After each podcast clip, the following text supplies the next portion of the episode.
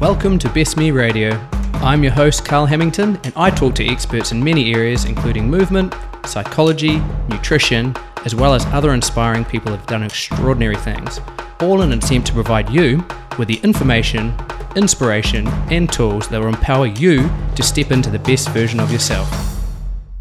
Welcome back to Best Me Radio, and today we have a very exciting and wise guest. Um, I feel like he has lived many lives and almost lost his life on more than one occasion as well, um, which he'll talk us through. So, a catastrophic event left him basically dying under tons of concrete. His lung punctured, uh, spine fractured in five places, leaving his body numb from the waist down. And he talks through uh, the death process and basically um, what emotions came up, what thoughts came up, and basically, as he took his last breath, a miracle occurred.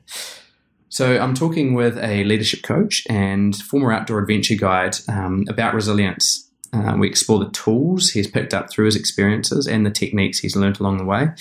Uh, in terms of the, the neuroscience and some of the physiology um, and the psychology around the subject. And we go into um, some steps on how we can become a more resilient human. Anyway, please enjoy this one. This cannot not influence you. Um, it's powerful, and it's led me to to think about uh, many questions. So, for example, um, you know, if I was to die today, how would I feel about my life right now? Have I delivered on the things that uh, really mean a lot to me and what I've told myself? Have I said the things I wanted to say to the people that I love and people that I care about? Am I making time and am I finding reasons to do the things that I want to do? Um, these are just some of them. And then there's a whole lot of tools that I've started implementing um, as a result of listening to this interview. So I really hope that you get as much as I did out of this. Um, please enjoy. Awesome. Well, hi. Um, thanks very much for listening. So allow me to, um, to just quickly introduce myself. My name is Mel Winnie, and uh, I live in uh, Wellington, New Zealand, in the capital of New Zealand. And um, from here, I run a business, uh, and that business specialises in the area of creating high performance environments.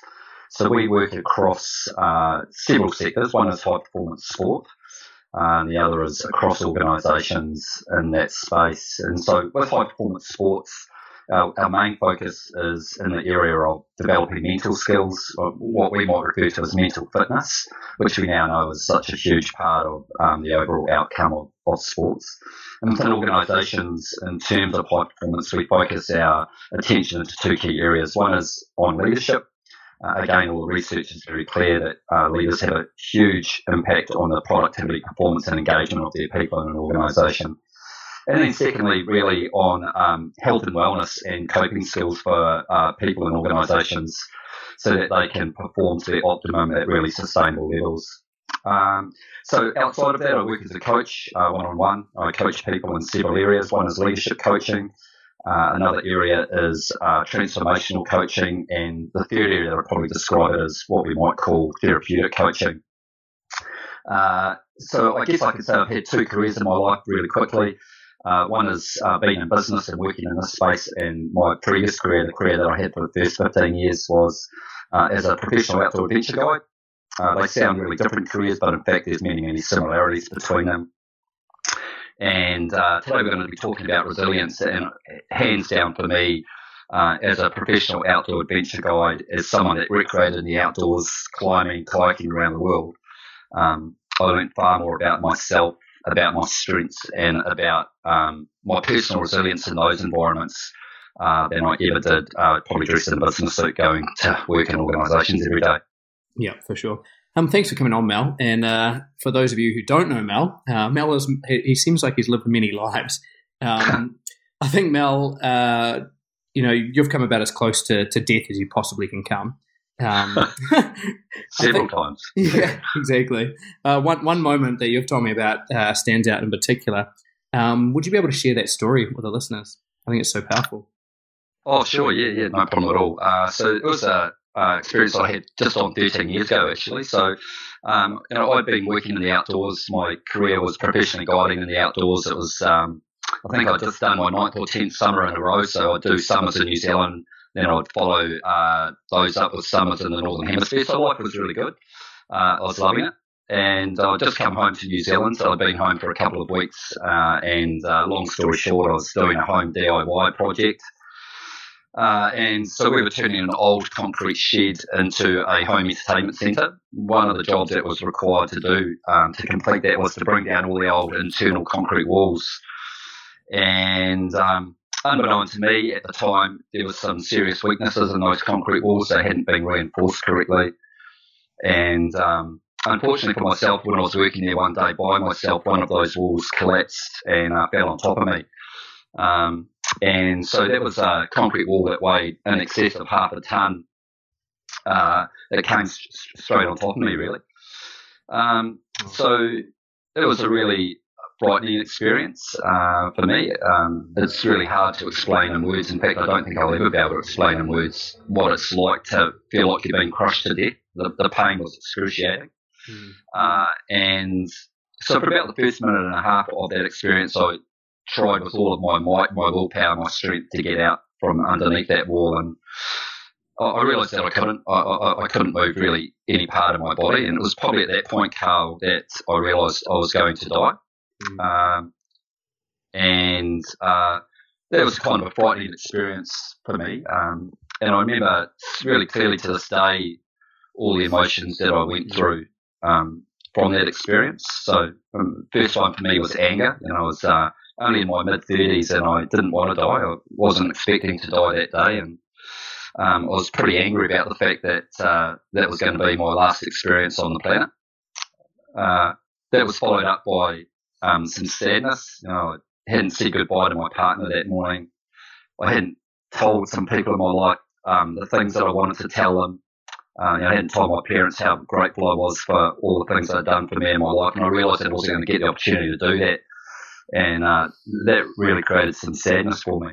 Um, the, the third was uh, the third was probably one of the more scary ones, and that was uh, regret. So I'd done a lot with my life on that to that day, you know, and there were some things on that day that I realised I'd always put off in my life that I was going to do one day, someday, or another day. And what I realised in that moment was one day, someday, or another day were never going to come around. And uh, I had huge regret about that.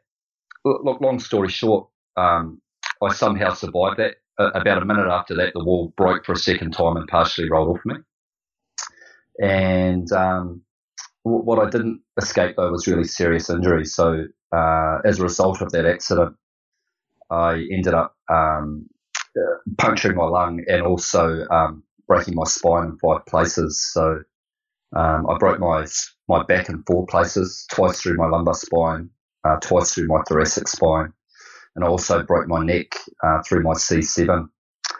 So uh, it was a moment of sheer elation knowing that I was going to live, followed up uh, very quickly by the realization that um, I'd done some serious damage to myself and um, there was a lot of uncertainty around what that meant for me and what that was going to do to my life. Wow, so powerful. Um, I mean, yeah, I can't imagine. Uh, you, you, can't imagine what you would have gone through there, and you know, I'd like to say I can, you know, I can understand, but I can't. Um, but what you got was a little insight, and you know, you got some really valuable information, and I feel like you've done a lot with that information. Um, from that experience, what do you think the biggest uh, learning points were? Oh, I mean, there's a number of really big learning points for me in terms of that particular experience.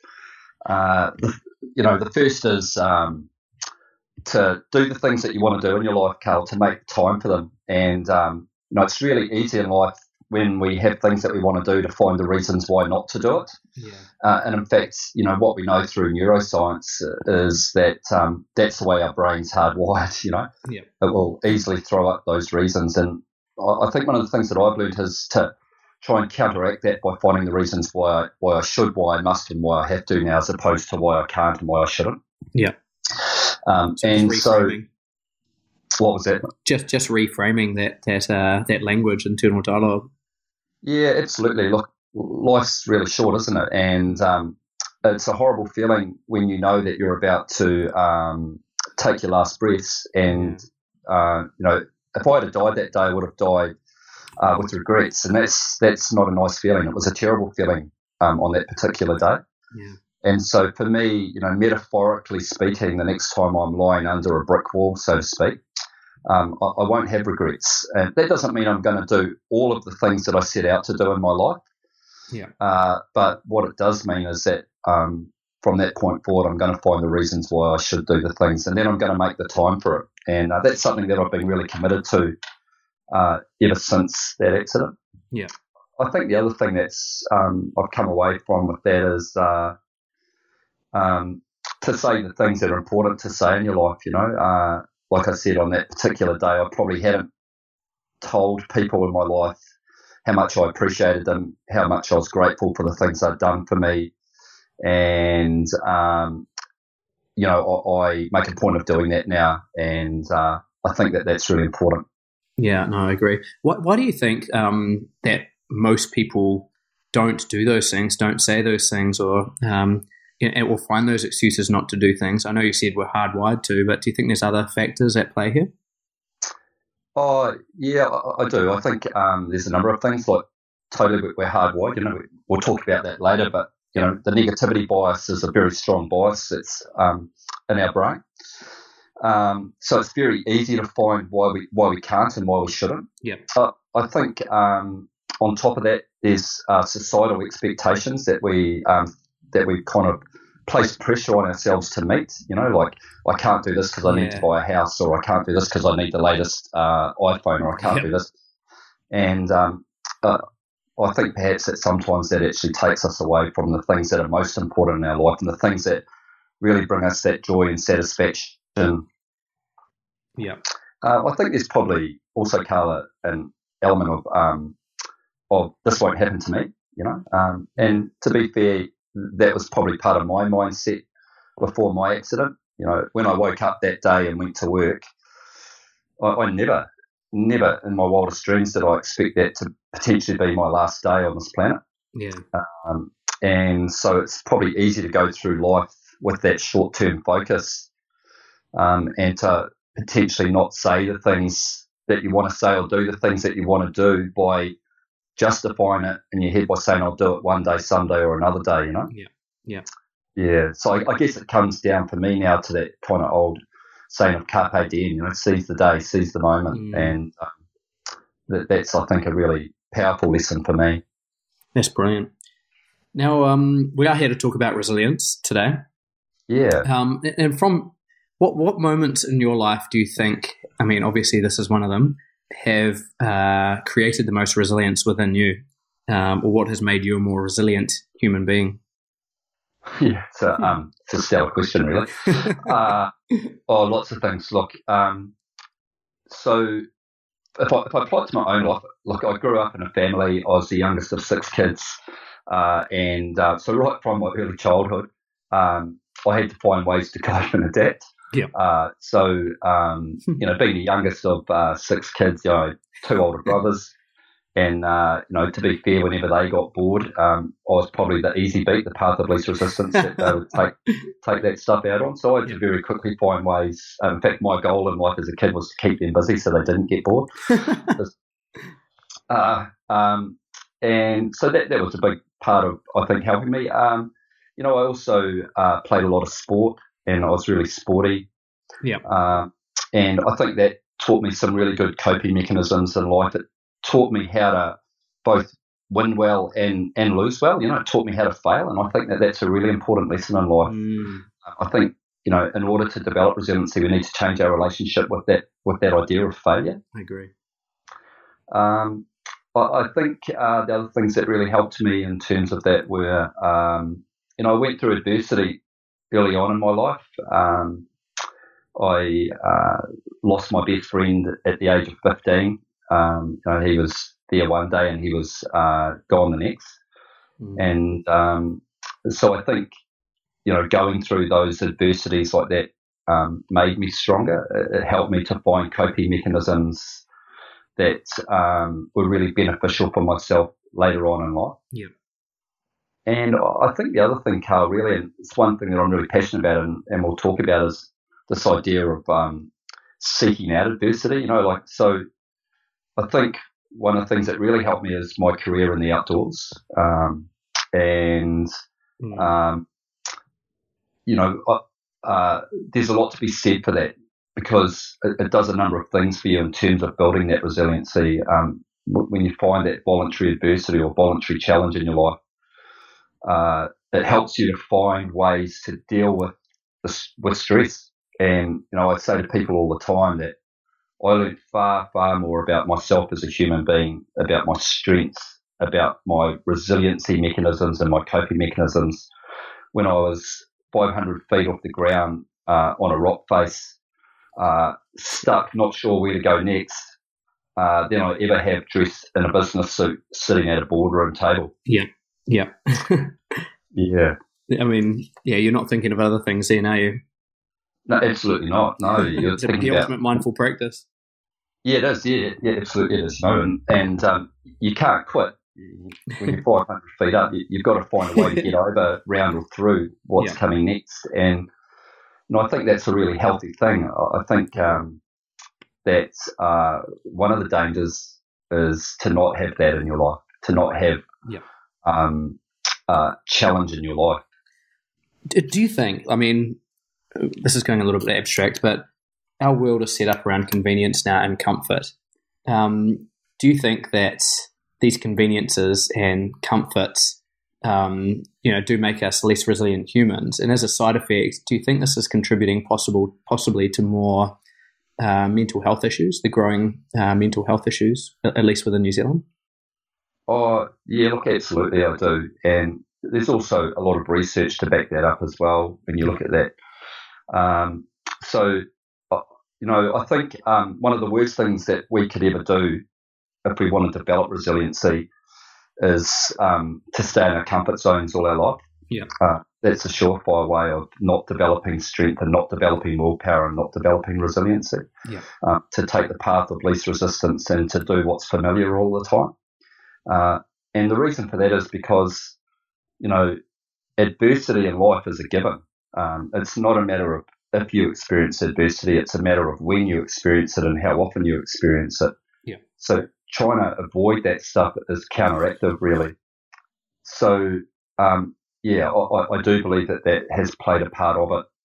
Yeah, for sure. I, I, I, think the other part that's really contributed to that um, is potentially that, you know, the reality is we live in a very different world today, right? Yeah. And we live in a world that is uh, exponentially speeding up and changing.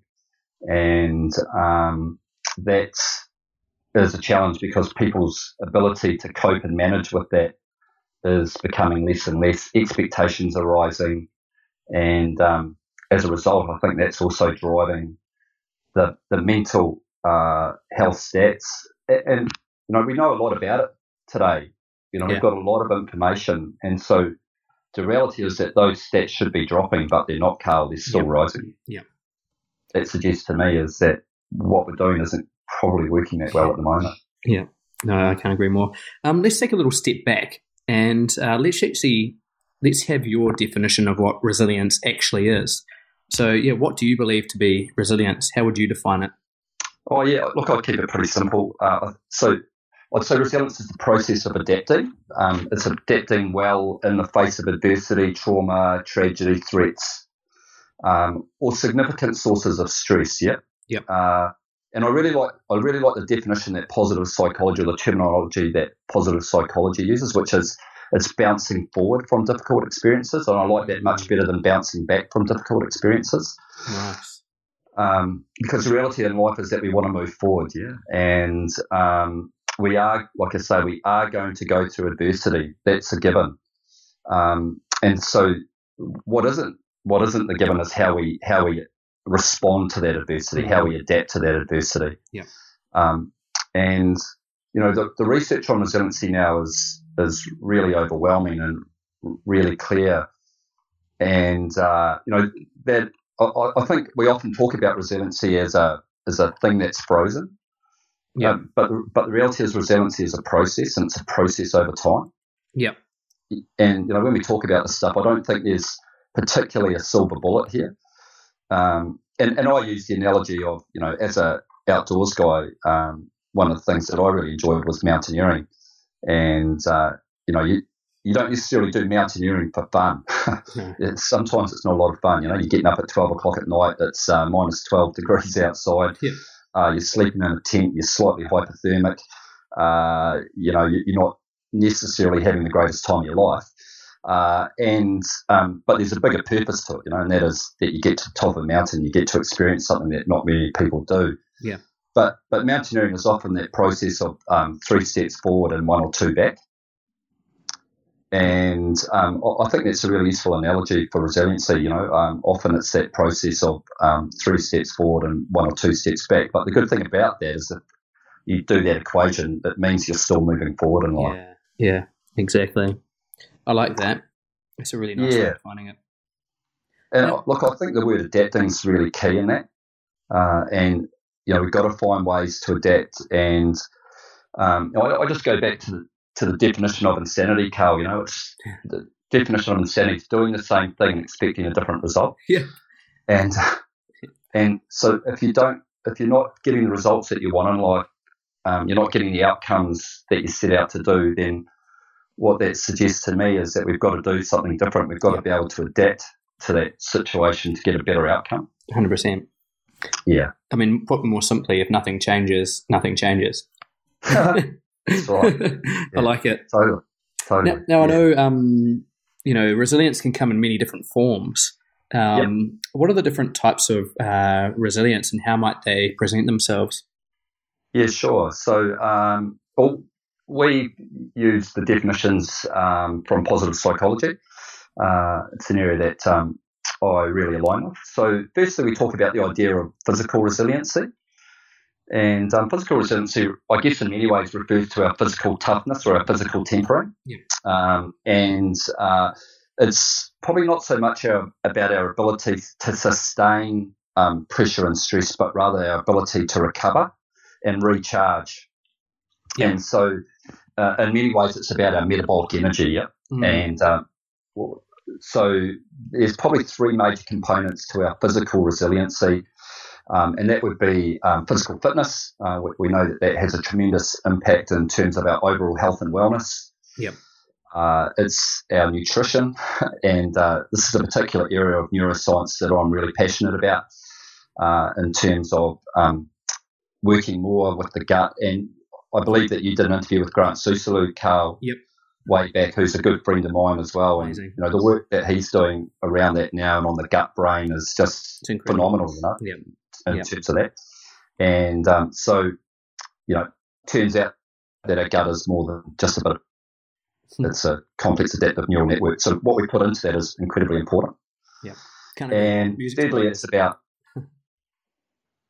sorry. Music to my ears. Yeah, yeah. Look, mate, and thirdly, it's about sleep and rest. Yep. So ability, and so my analogy for that is, we probably all have a cell phone, uh, and uh, if you're anything like me, every night I plug that in and recharge that cell phone.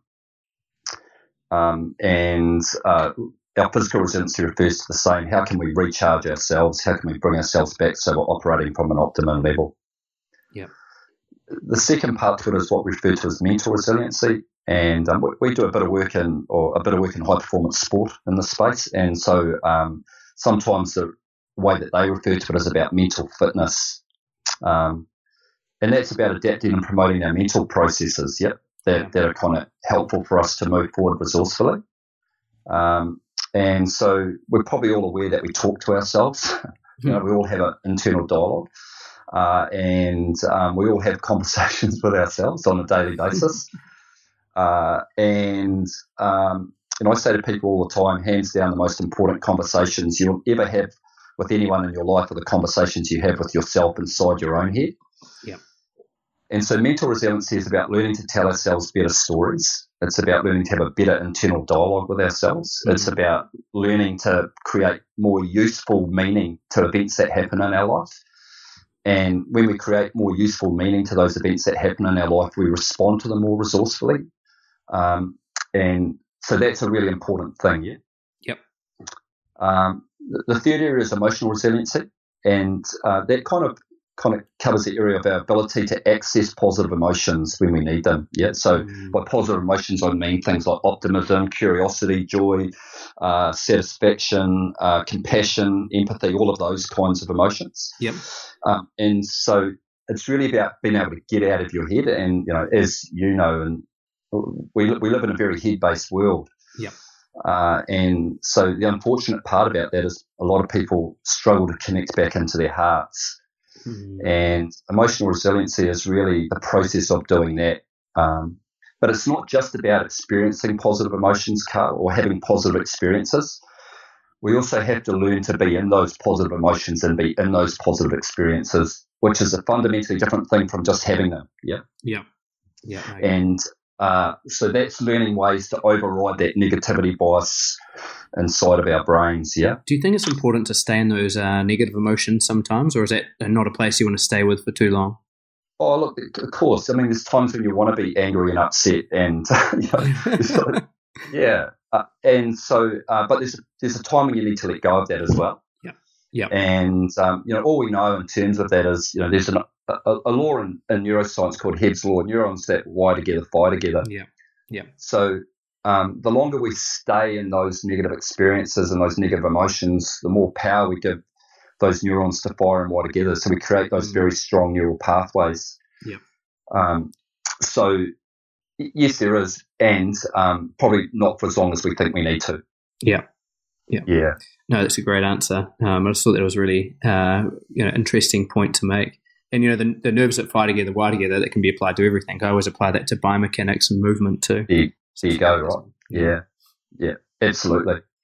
So the fourth area we talk about is social resilience. And um, so by kind of social resilience you know we're designed as to be a social species. We're, we're designed to um, be around other people. And what we know is that we work think and excel as groups and teams as well as individuals, you know. So we're designed to have personal contact with other people. And um, so what we're not designed to do is spend vast amounts of time on our own in isolation. Mm. So I think social resiliency is a really important aspect of, you know, who are the people in my life who I have that social contact with, who I can connect with. And I think one of the dangers of living in today's world, particularly in a world driven by social media, is we're losing that connection with other human beings. Yeah. Um, yeah, so uh, you know that doesn't just have physical impacts on us, but uh, you know there's uh, neurochemical impacts as well in terms of some of the stuff that we're not getting. You know, like oxytocin and yeah. other areas like that. That's more of a dopamine hit, isn't it? It's like a fizzy high versus a you know a, more of a sustaining uh, happiness. Yeah, well, that's right. And you know, we do live very, very busy lives today. And that doesn't mean that we live productive lives or healthy lives. No. But we live very busy lives. And one of the, uh, I guess, downsides of that is, you know, that stress and what's related to stress is uh, spikes in cortisol. 100%. And um, which, and then we also know, again, through neuroscience, that out of all of the neurochemicals, that probably has the longest shelf life in our body, you know, mm. up to mm. 24 hours.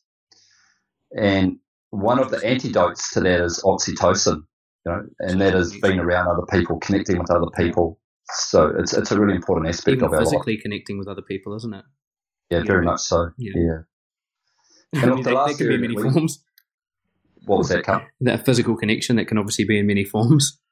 Yeah, yeah, totally. Yeah, and so um, as you know, uh, lastly, we talk about the area of spiritual resiliency, and um, so by that we don't mean religious, although for some people it is. What we mean by that is just simply um, having meaning and purpose in life. Um, mm. your, your, sense of self, your sense of purpose, um, and connecting into the things that are important to you and your values in life.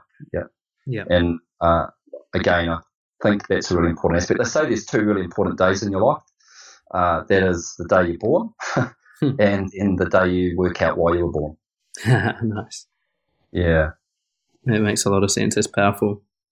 Yeah, and that's different things for different people, right? Which is what I love about this whole topic is that it's different strokes for different folks. It's a very personal thing. Yeah. Um, so different people connect into different values, different meanings, different purposes. Yeah.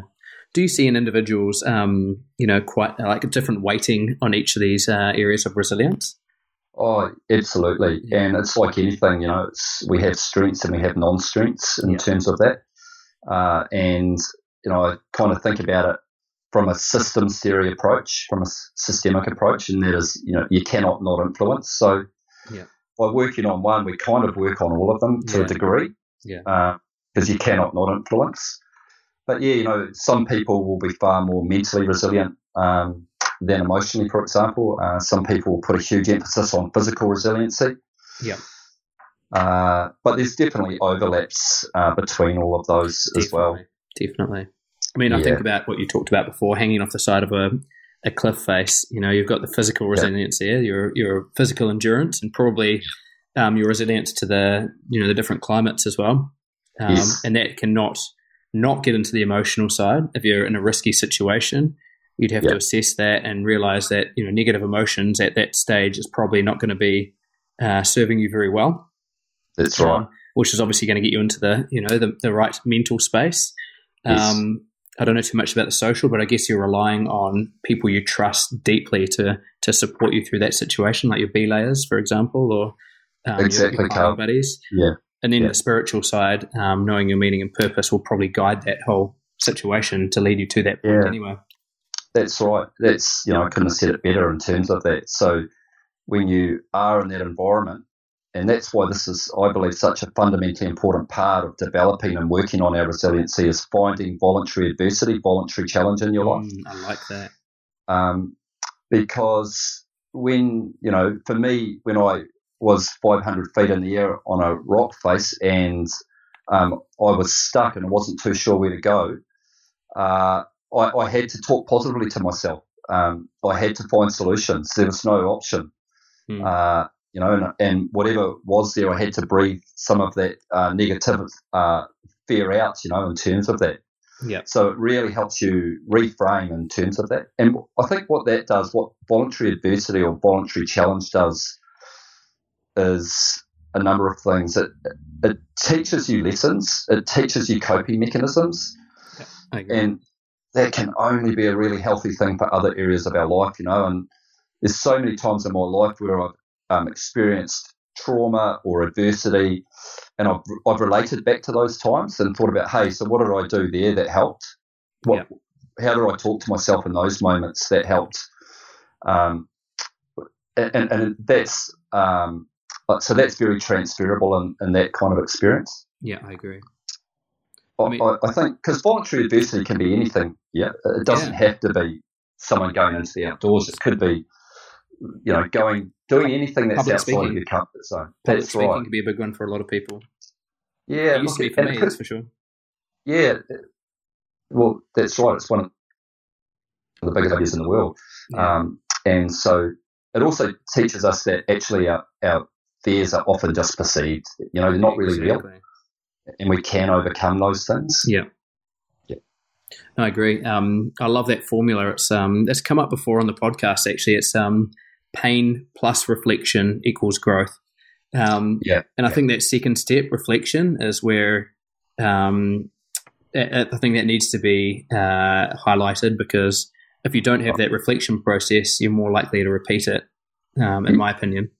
You're bang on, Carl. You know, bang on. Um, so uh, the reflection piece is a really important piece. And, you know, I work across New Zealand, uh, and so I meet a lot of people in a lot of different contexts. And, you know, the most common response to the question now of how are you is I'm so busy. Yeah. Yeah. And um, uh, people wear it like a name badge. They, they say it like something. Yeah, yeah, it is. It is absolutely, and um, it's like an expectation that I have to say, and particularly in organisations, if I don't tell my boss I'm really busy, they'll give me more work to keep me busy, kind of thing. Mm. Uh, and w- what that busyness means is that we have lost uh, the ability to, not the ability, but we've lost the capacity to self reflect. Yeah. And self reflection is really important because um, pain without that self reflection is going to equal the same pain. Yeah. Yeah. And I often think about that example of, you know, people would often say, why does this always happen to me? Hmm. and there's a very clear reason why things will always happen, and that's because our, our brain loves habits. Yeah. Um, yeah.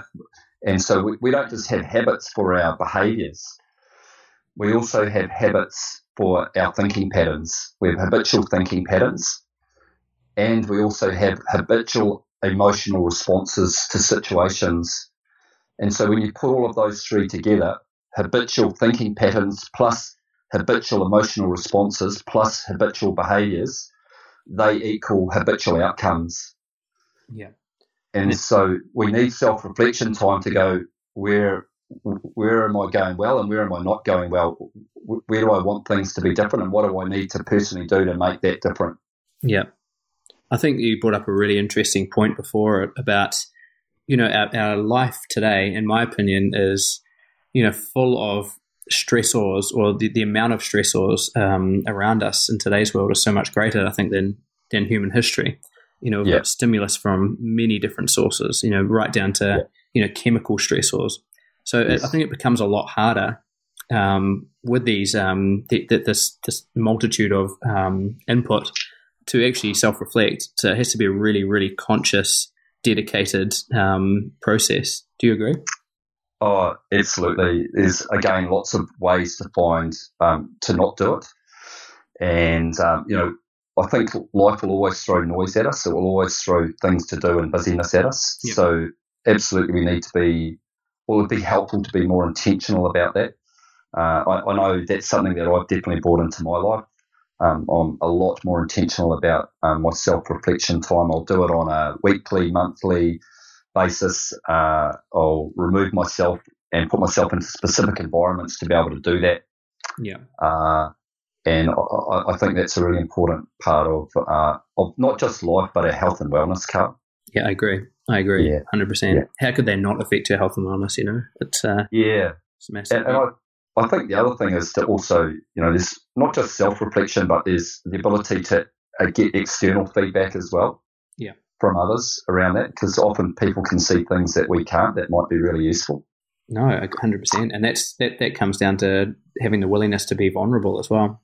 Yeah, that's right. Which can be scary. Yeah, well, it's it's um, scary for a number of people, and um, I think again that's something that potentially needs to be reframed. You know, we've often I think society sort of vulnerability as a weakness. Yeah, and um, you know, to be vulnerable takes an incredible amount of courage. Yeah, and uh, courage says to me that that um, it's not a weakness, it's a strength. So being vulnerable is a strength. I 100% agree. Yeah. I and I think it's, I think it's in male population, especially in New Zealand. Yeah, and I, I think, um, again, it's about education. Like it's learning how to be vulnerable, Carl, yeah. and who to be vulnerable with. Because um, you can be vulnerable in certain situations and not not necessarily do yourself uh, yeah. any good. Yeah. So, so it's I, I think it's learning how to be vulnerable, who to be vulnerable to. The context is really important as well. Um, but, you know, that's important stuff. And I, I, really admire the work of people like Brene Brown and those people around the world who are kind yeah. of bringing that out and talking about that. I agree. Um, so all of these things affect each other and, and uh, in reality. Oh, absolutely. I mean, like, like we said, you cannot not affect um, yeah. each category or each area. Yeah. And, you know, we know, for example, the more physically resilient you are, the clearer you can think mentally. Yeah. Uh, and not just the clearer you can think, but uh, the faster you can think. Yeah. Um, and so that's, that's, you know, for example, the US Army over the last decade have put a huge amount of time, energy, and resource into physical resiliency for their uh, soldiers. And um, what they're seeing now in terms of those results a decade on is quite astounding. Like this, uh, one, one stat I saw was a drop of post traumatic stress disorder by 28% uh, in the field, yeah. Wow. As, as a direct result of that physical resiliency program or that physical toughness program. So that, that, answers that question that we spoke about before, you know, that, that carry over into um, yes. other elements, into yeah, the mental yeah. health side, sorry. Yeah, absolutely. Mm. Yeah. Wow, fascinating. So, um, you know, what are the mo- main environments uh, you deal with in terms of uh, resilience? You know, things I can think of uh, would be, you know, the outdoors for sure, uh, the work environment, Uh, I'm guessing you work with, or you do work with sports teams and Yeah. relationships. What are the main sort of contexts you see uh, resilience training um, in terms of helping people and where it's most applicable? Oh, look, it's applicable in any any context of life. Yeah, that's a good point. Uh, yeah, and uh, you know, it's something that would be great to see more of a focus on, particularly in areas like schools and universities and things like that. And there's some really great work going on at the moment across New Zealand in that area. Where where we focus our attention is within organisations. Uh, and like you said, within high performance sports environments. So um, we deliver uh, a number of um, interventions and programs into organisations, and it's really hard to talk about resiliency without talking about stress or distress. They're, they're kind of intimately linked; they go hand in hand. Um, and you know what we see now across New Zealand and organisations is really frightening. Uh, it's uh, you know, we see incredibly high levels of um, distress. Yeah. Uh, we see uh, incredibly high levels of fatigue and exhaustion. Um, on a weekly basis, we see that, and uh, then eventually, um, you know, breakdown and burnout. And um, it's kind of that analogy of, uh, you know, there's people driving that car down the motorway doing 140k an hour with the hand, handbrake jammed on. You know, Yeah. it's, something's going to give eventually. You can't you can't keep working like that. You can't keep doing things like that. Yeah, It's not going to um, serve so you that- well for long, is it? Not at all. Not at all. You know, it's um, and, and so I think I think certainly within organisations they're maturing now um, uh, and becoming more mature in the recognition of that. That you can't just work people like that. It's a it's unhealthy and b it's also unethical. Yeah, I agree. Um, so, so we do a lot of work in that space, and um, what I love about that, I'm re- really, really passionate about that, um, is that it's a really personal thing for people. So they'll come along. People will have their their own stressors, uh, their own um, signs and symptoms, and so they get to develop their own personal action plan as a result of that, um, which is really, really beneficial and useful. Great. And then uh, in the area of sports, we focus particularly in the area of mental fitness or mental mindset. Yep. Uh, and so again, um, you know, we know that that's a hugely important part of our success in sport. And uh, a lot of those people, uh, the guys and girls that are involved in high performance sport, deal with significant amounts of pressure. Yep. Uh, and um, a lot of them don't necessarily have coping mechanisms for dealing with that. Mm. And but there can be small things and big things, yeah. Yeah, yeah. I mean, I think I've often said the mental side. I think is often the difference between a, a great athlete and a good athlete. Um, I mean, there's so Oh, many examples. You, I you see it everywhere, don't you? Yeah, I mean, I think about that that um, the All Blacks first World Cup win recently. I can't remember. It was eight years ago. Yeah. twelve years ago. Yeah. and um, you know they were uh, on defence for about the last you know half an hour of the game, and they still managed to hold their um, composure, and they finally managed to battle the way out of it. You know that just to me that was just an example of physical and mental resilience. You know they managed to keep their composure and their Yeah. emotional resilience because they didn't blow up and um, Yeah. you know lose their discipline. It was just such a great display of mental fortitude, in my opinion.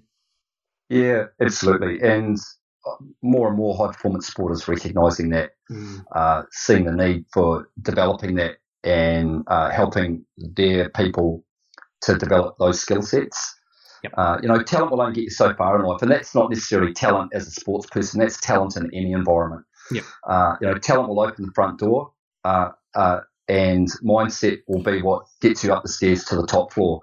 You know, Mm. and so um, helping people to deal with setbacks uh, in those environments is really, really useful. And if I think about the analogy that you just used, Carl, compare that to the 2007 loss of the World Cup when they went out in the quarterfinal to France. Yes, exactly. Yeah. You know, the only reason that they came back in 2011 and in 2015 is because of the resiliency that they developed within that environment. It just you seems know, so that's a- obvious, you know. A classic example of being able to bounce forward in life. Yeah, that's great. Yeah, I, I can't agree more. Now, um, being a father, Um, obviously, resilience. You know, we talk about uh, you know the nervous system and nerves that fire together, wire together. Um, Being a father, having two young daughters, um, how can we go about creating, in your opinion, more resilient children? Yes, stellar question again. Look, I'm not a parent, so um, uh, I'm, I'm an uncle, and I've worked in that environment. Uh, I've worked with a lot of uh, pe- kids and teenagers across New Zealand and other countries around the world, and I've also had access to my own nephews and nieces. So I think um, there's a number of things that uh, we can do. Uh, the first is um, to not wrap our kids in cotton wool. Yep. Uh, and um, I, I, think that's uh, a real danger, and uh, it's a disservice to your children to do that. Yeah. You know, kids need to experience adversity, and it sounds weird, but one of the paradoxes of resiliency uh, is that it comes from adversity, and uh, that's that's that's a paradox that's true for all of us. Uh, that um, we actually need to have adversity in our life, uh, and what I guess the other way of kind of um, saying that is the, the worst thing that can happen is to stay inside our comfort zones all of our life. Yeah. Um, and to protect our children from those kinds of things. So I, I think uh, that's a really, really important part of being able to do that. Mm. So helping your children to find ways to challenge themselves. Uh, I think another one is to um, help our kids, children, in terms of having a relationship with failure. Uh, I think we need to redefine that relationship. Uh, and uh, one of the things that prevents people often from stepping outside of their comfort zone and doing the things that challenge themselves and scare them a bit is that concept of failure. The fear of failure can be crippling, yeah. Yeah, yeah. and um, you know, I think we have a really unhealthy relationship with the word failure. Uh, you know, I say to people all the time that um, the more you fail, the more you'll succeed. Mm. And uh, you know, as a business owner, I've been in business for ten years. I, I, can relate to that. You know, I've failed. I've failed on a number of occasions. Yeah. In business. Yeah. Um, I've also failed on a number of times in other contexts of my life. Yeah, and we all. yeah. Yeah. But but what we can do with that is learn from it. Um, we can grow from it, and um, you know, there's an area in positive psychology now called um, post-traumatic growth, as opposed to post-traumatic stress disorder. Oh, I like that. That's a nice little reframe. Yeah, yeah. And so post-traumatic growth is about how when we go through adversity, uh, how that can help us. Yep. So from adversity, strengths can emerge. So, you know, strengths such as more compassion in life, greater appreciation of life, uh, you know, a, a, healthier reprioritization of things in life, yeah. um, the desire to be of service to others, um, a stronger spirituality, all of that can emerge from adversity, from tragedy yeah. in life. So the reality is, I think that the more we protect kids from that, the more that we um, prevent them from being able to develop those strengths. I, I agree. I can't agree more. You know, um, yeah, we we normalize very quickly. Um, yeah. So you, if you almost want to up level, you've got to you've got to raise the bar in terms of the uh, you know the intensity of the environment, don't you? On a gradual in a gradual way. Yeah, absolutely. it's about doing that sensibly, right? Sensibly, it's about, exactly. Yeah, it's um, it's not about throwing someone in at the deep end and going sink or swim. that's that's uh, the story of my life. yeah, yeah. Well, that's how it was done with me as well, Carl. Yeah, yeah luckily, luckily I learned to swim. Yeah. But uh, there's a couple of occasions there where I almost sunk. yeah, yeah, one in particular. Yeah, um, yeah, yeah, yeah. oh, well, that's, I think that. I think the other thing is um, helping our kids to overcome the negativity bias. And I know I've talked about this a bit, but it's such a powerful mechanism inside our brains. And so, if the listeners to this don't understand what the negativity bias is, really simply put, it's that we're hardwired uh, to notice uh, the negative more than the positive in life. So, in the absence of any form of positive stimulus, our brains will always notice the negative, the things that are going wrong, the things that could go wrong, the gaps, the threats, the dangers, etc. Uh, and when we do have two um, stimuluses together, one's positive, one's negative, again we'll flip to the negative. And um, that's that's through evolution. You know, that's how our species survived. The only species that survived were the ones that noticed the threats, the dangers, the things that were going wrong, and the things that could go wrong. Course. And this, the species that didn't notice that, that noticed all the great things in life, are wiped off the face of the planet. They didn't live long enough to pass their genes on in the gene pool, so to speak. So, uh, whilst that might have been useful 40,000 years ago for our ancestors called the cave people, uh, it's probably not so useful for us today. Well, it's definitely not useful for us today. And not the um, same capacity, at least. Sorry, not not in terms of the same capacity, at least. You not know, at all. Yeah. Not at, you know. I mean, so much of the stuff today is perceived. It's purely a perception. Yeah. You know, yeah. forty thousand years ago, saber-toothed tigers were real, and Neanderthal was real. You know, and those things could kill you. Today, being stuck in a traffic jam probably isn't going to kill you.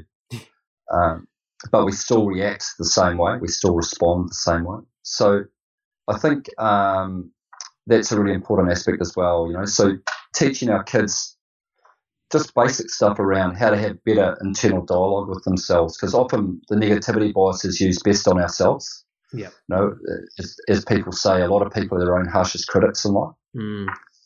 And uh, over a period of time, uh, that makes us less resilient. Yeah. So a really good example of that for me is a, um, a colleague who I work with, and um, he tells a story about his son, and his son was 15, who I know really well. And uh, he came home one day and asked his dad if he could talk to him. And his dad said, Yeah, of course, you know. he told him the story that he was being bullied at school. And uh, so, you know, his dad tells the story that his natural reaction was to jump in and save him, rescue his son, you know, like no kid bullies my kid, so to speak. But he uh, he realised um, very quickly that that wouldn't be the best thing to do.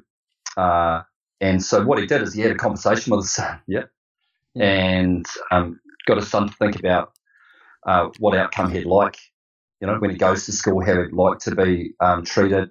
You got a son to think about uh, the options he had to achieve that outcome, uh, the things that he could do to turn that situation around, and basically in a 15 minute conversation, coached his son to find solutions. I like it. I like it. That's, that, that can only be a really positive thing again. I mean, you think about that for a number of reasons. That, that, that, that kid is going to experience bullying again.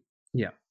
And next time they experience bullying, they've got some resources to be able to cope. They've got some strategies to be able to cope. And that strategy is not running to their parents. That strategy is internal things that they have yeah. or external things they can do behaviorally. The, the second part about that is it's huge for that child's self esteem and self belief because they get to deal with that themselves and then they feel good about themselves. Yeah. So I think things like that are really important as parents. You know, don't save our children, help our children. Yeah, no, I've observed all of those things. You know, when I've taken those similar, you know, options, like I've just seen seen Brooke grow. You know, um, it's been yeah. really nice to watch, and and it's so empowering for them. Yeah, and you know, believe believe in your kid's ability and capability. You know, I, I, don't, I don't think anyone in life needs rescuing. Yeah. Um, what they need is just the ability to talk and to find ways through whatever's yeah. going on for them. Some and you know, I come from that place as a coach that most of the time people have the resources within themselves. It's just my job really to help people find those resources. Yeah. Yeah. Um, okay, so um, what, in your opinion, what does a resilient human look like? Oh wow, uh, yeah, a number of what number of things. So you know, again, if we if we behaviourally model a resilient human being or resilient people, we see clear characteristics and traits, say from someone who's non-resilient.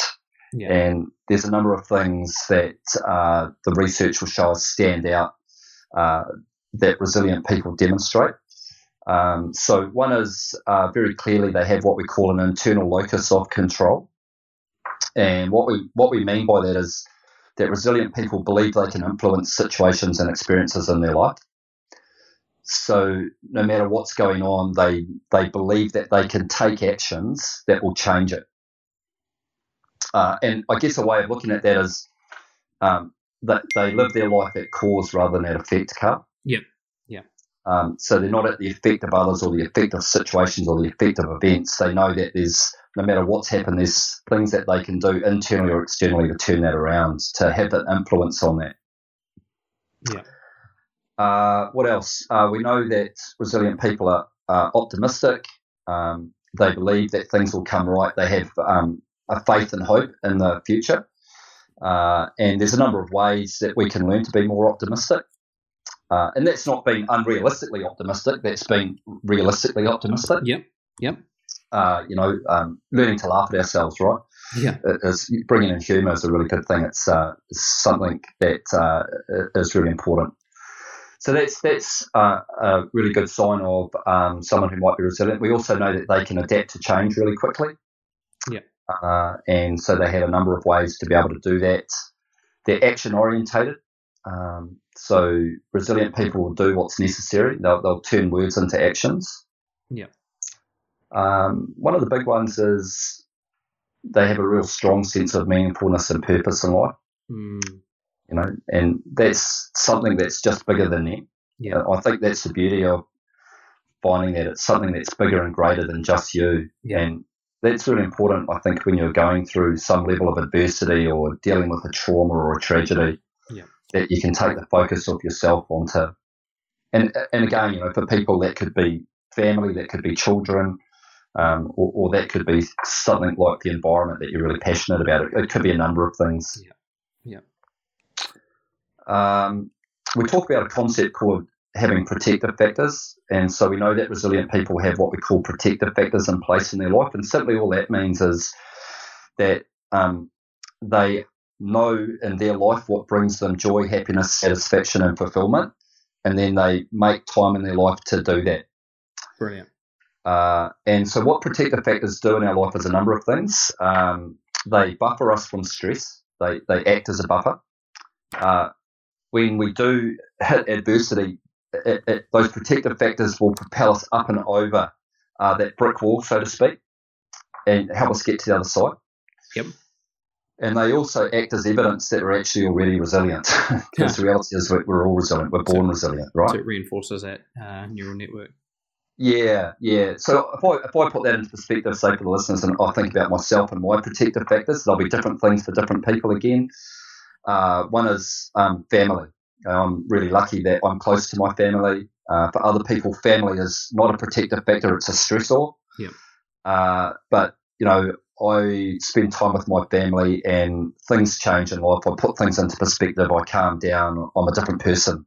Yeah. Um, another protective factor for me is the outdoors and adventure. And uh, so, you know, if I find myself starting to wear down, um, starting to become less resilient, one day uh, in the outdoors, whether it be on my sea kayak in the ocean or going for a walk in the outdoors, uh, again, I come back and I'm a fundamentally different person.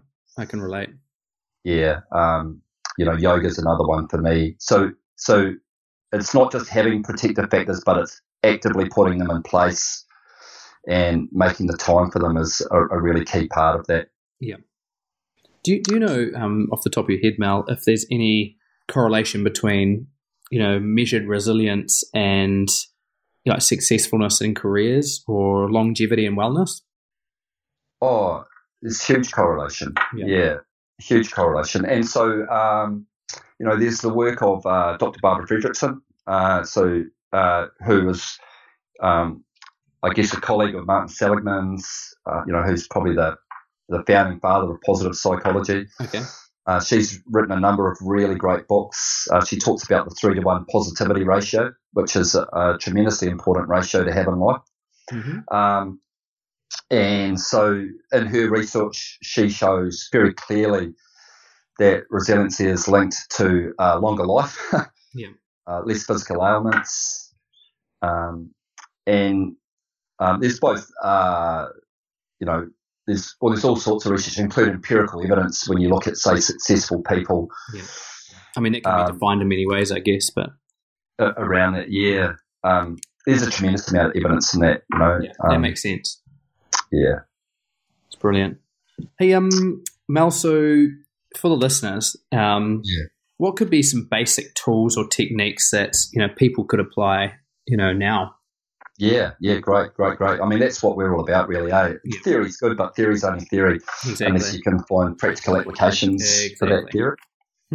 So uh, I think there's a number of things, um, and tell me when to stop talking because this is, you know, I, I I could go on for days and days about this stuff.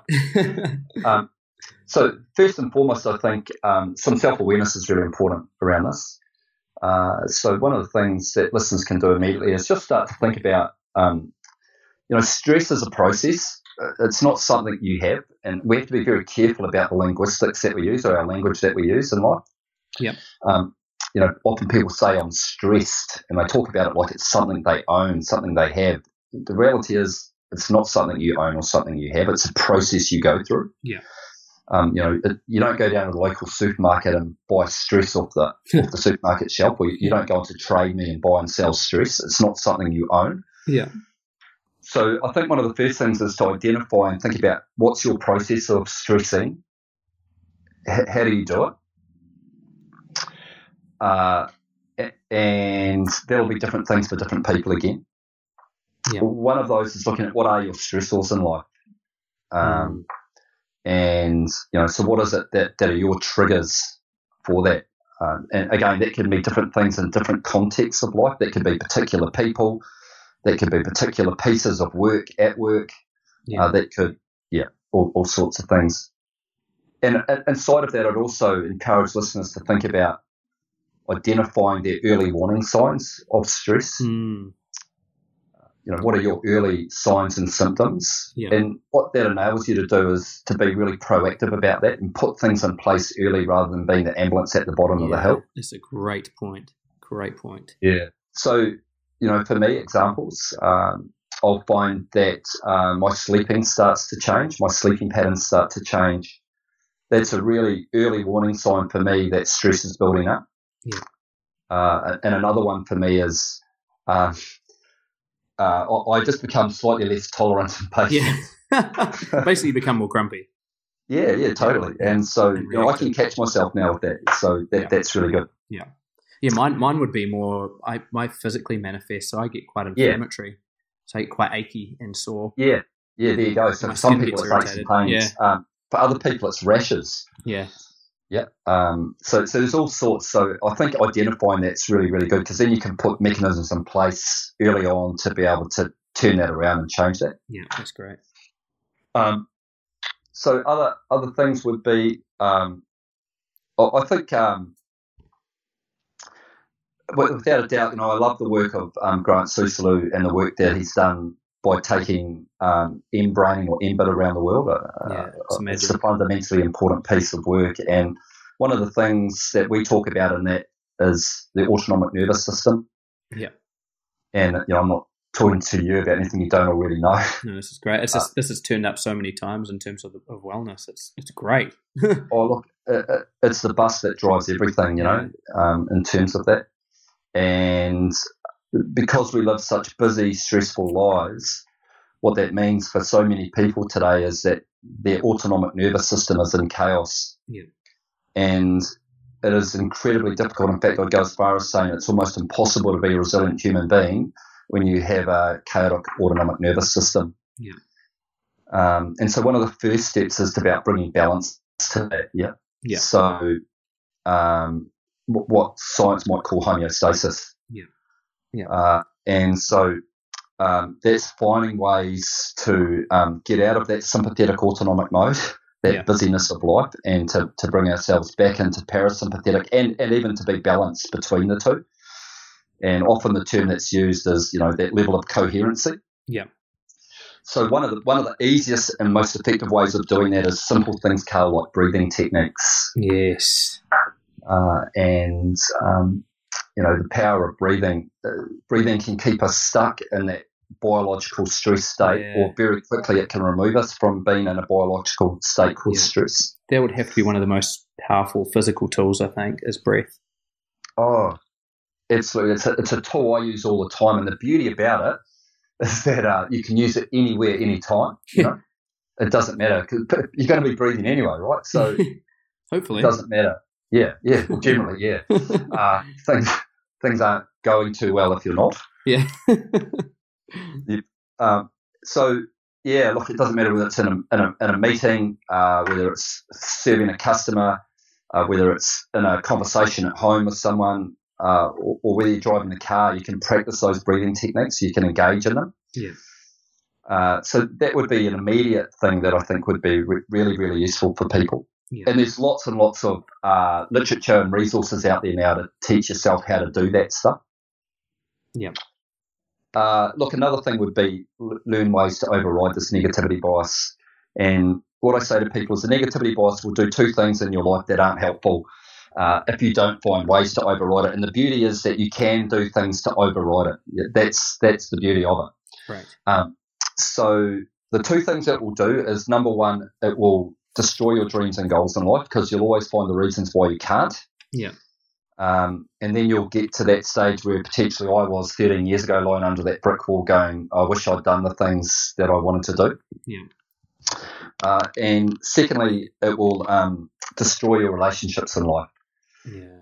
And that's because uh, what you'll notice in your relationships, whether at work or at home, are the things that aren't working, the things that are going wrong, uh, the things that people aren't doing, as opposed to the things that are working, the things that are going right. Yeah. And you know, I see it all the time in organisations, oh, managers catching their people doing things wrong. It's a it's a fundamentally flawed concept. If yeah. you want to really help people perform and reach their full potential and be hugely resilient, catch them doing things right, not wrong. Mm. Yeah, that's great. I really really like that. And I see it in sports teams with coaches who focus primarily on where things are going wrong it's a fundamentally flawed concept. We're not saying don't address the things that are going wrong, but it shouldn't be your number one focus. Yeah, shouldn't be number one focus should on be that. on the things that are going right, the strengths. Yeah, yeah. Um, and so we can do that in our own life. Yeah. So one example might be, you know, start practicing things like three good things in your life every day. Sit down and just write down or say out loud what are three things that went well in your day today and that could be really small things to really big things, from having a really great conversation with a colleague at work that was really cool, um, to seeing a beautiful sunset or a sunrise. Yeah. Yeah. But, but what that does is it enables us to focus on the on the positive, the things that are working in our life, the things that are going well, and it, it takes our focus away from the negative. Yeah. Uh, another really great way to do that is to focus on um, gratitude. You know, uh, mm. it's a hmm. fantastic uh, exercise, journaling or just talking about the things that you're grateful for in your life. Yeah. So again, and you know, you talked about your, your children and how we can help children be more resilient. This is this is a fantastic exercise for children as well. You know, because it, it does a number of things, but primarily what it does is it helps us focus on the things that we do have in our life as opposed to the things that we don't have in our life. Yeah. And I think one of the things that's creating the rise in anxiety and depression and all those mental illness stats right at the moment is negativity bias. Is that well, is comparison. You know, mm. we live in a world now of social media where it's very easy to compare ourselves against other people, what we don't have, uh, what they have, what I want to have, and we forget about the things that we do have in our yeah. life. You see that in the gym environment a lot. That's for sure. Is that right? Yeah, yeah, no, yeah. well, that's one of the reasons why we created Health Fit. You know, it's um, you walk into you know a lot of bigger gyms and you see pictures of you know the perfect body and yeah, um, yeah. You know, having the perfect life, you know, perceived yeah. perfect life, and you compare yourself to that and you feel terrible. so, so or you punish yourself in the gym, you smash yourself out because yeah. you want to look like that person, and you hate every second of it. So you develop this you know big sure. negative yeah, relationship with movement. You know, that, that's a different rant. so then you go, you, then you're going to pair that with negative emotions, right? Exactly. So that's not going to leave you feeling good about yourself. So finding ways, um, and again, they can just be small things that you're grateful for. But um, a really cool exercise is to, you know, on a on a daily or or um, you know every second day basis, write down three to five things that you're grateful for in your life and why you're grateful for them. And the why, I like that. Yep. Yeah, and um, again, you know, there's that saying, the grass is always greener on the other side. Yeah. And what I've come to learn in my life is that's not true. Hmm. Uh, and I have a reframe on that, and I believe the grass is always greener where you choose to water it. yes. And um, by practicing gratitude and by focusing on the positive things in our life, we water our grass. Yeah. We make our own grass greener. Yeah. Yeah. So that, that that's you know basic things like that are really useful. Uh, look, um, work on um, uh, on challenging yourself, uh, finding ways to voluntarily challenge yourself yeah. that voluntary adversity. Yeah. And um, set yourself little goals around that. You know, it might be a, like a 14 or a 21 day challenge. Yeah. Um, and again, that can be anything. You know, one of the things that uh, for example, that I've done is uh, every now and then I'll go through a detox. Um, so th- that's a form of Yeah. voluntary adversity.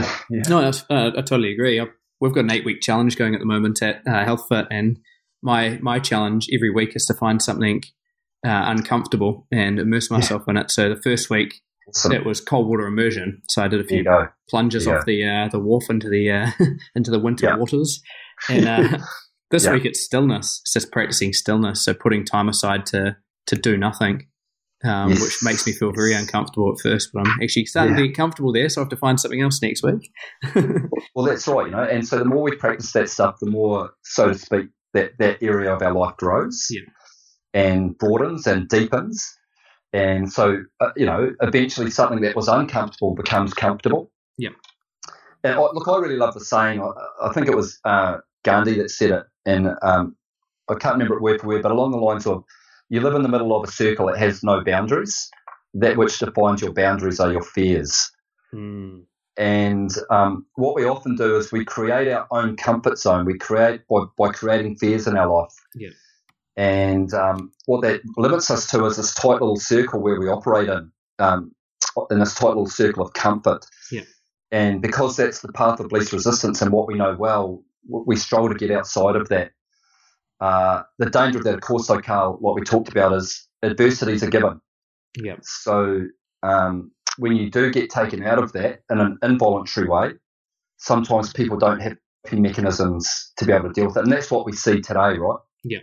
Yeah. That because people have been, well, and it's a generalisation. I don't want to say a particular area of people, but because some people have been wrapped in cotton wool, Yeah. and not not shown that, um, now they don't have mechanisms in their life to deal with that Yeah. involuntary adversity.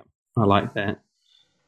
Now, Mel, um, if we could leave uh, all of the listeners with, you know, one idea, piece of uh, information, or even a tool uh, to become a more resilient and better self, you know, what would that be? Wow, that's a That's a huge question. It is. It's like, um, yeah, well, it's like asking a chocoholic to um, just recommend one chocolate Carl. what's the one? What, what's one? You know, if we look at one of the most effective ways to start the journey, perhaps.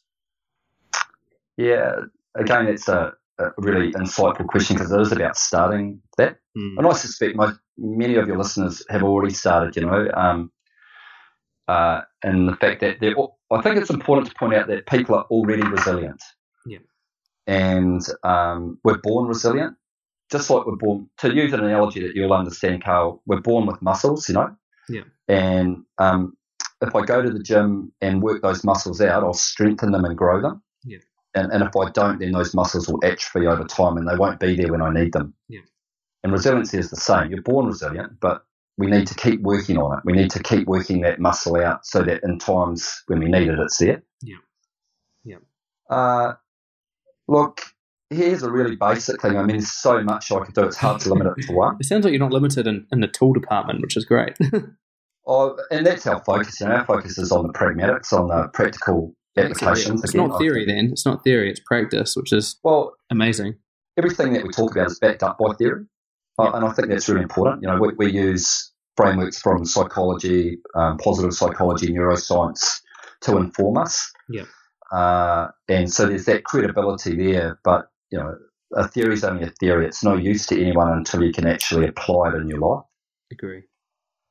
So um, here's here's here's a one you could do.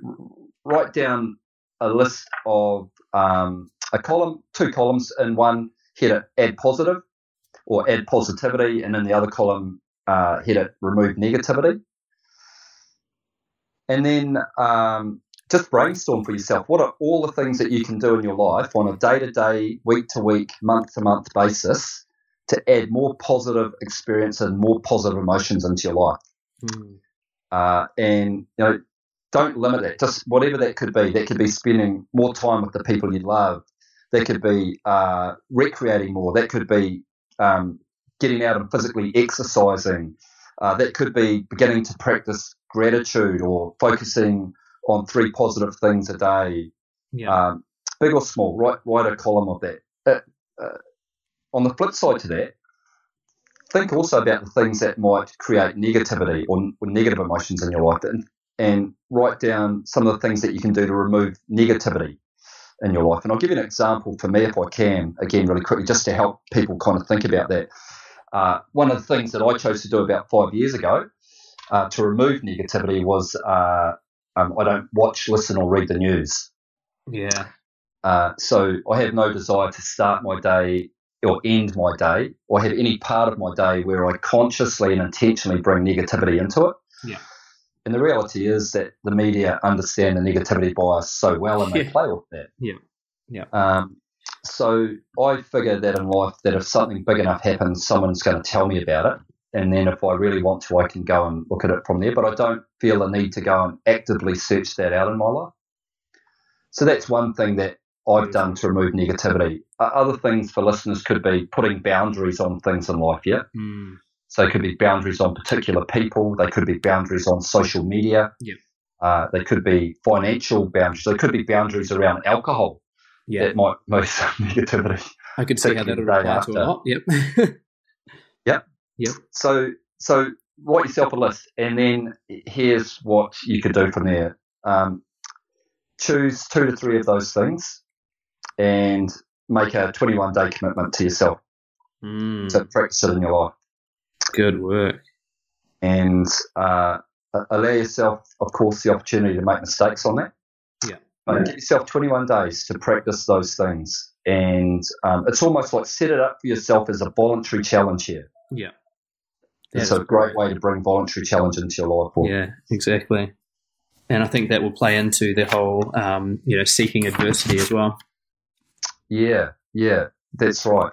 Um, so that's a real simple exercise that people can do really immediately, and we know that that's an exercise that can have really profound effects on um, people's day to day, week to week experiences. Brilliant. Hey Mel, um, this has been an absolute pleasure. um, you've got so many, so much wisdom to share, so many great tools, um, and some fantastic examples. Um, I'm sure the listeners will get a lot out of that. So hopefully the pens and paper were loaded um, ahead of this one, because um, yeah, there's a lot of take home notes and gold nuggets.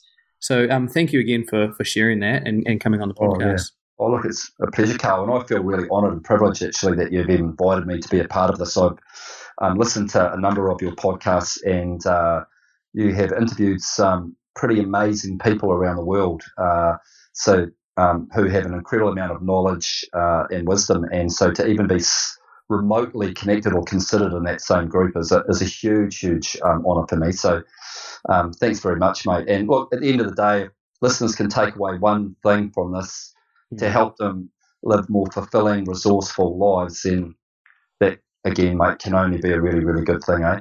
I totally agree, and I think Yeah. uh, I'll speak on behalf of everyone. You definitely fit the criteria for this show, so thanks again. Hey, pleasure, Carlos. This has been a production of TheWellnessCouch.com. Check us out on Facebook and join in the conversation on Facebook.com forward slash The Wellness Couch. Subscribe to each show on iTunes and check us out on Twitter. The Wellness Couch, streaming wellness into your lives. Whilst the Wellness Couch presenter endeavor to provide accurate and helpful information to their listeners, these podcasts cannot take into account individual circumstances and are not intended to be a substitute for health and medical advice from a qualified health professional. You should always seek the advice of a qualified health professional before acting on any of the information provided by any of the Wellness Couch podcasts.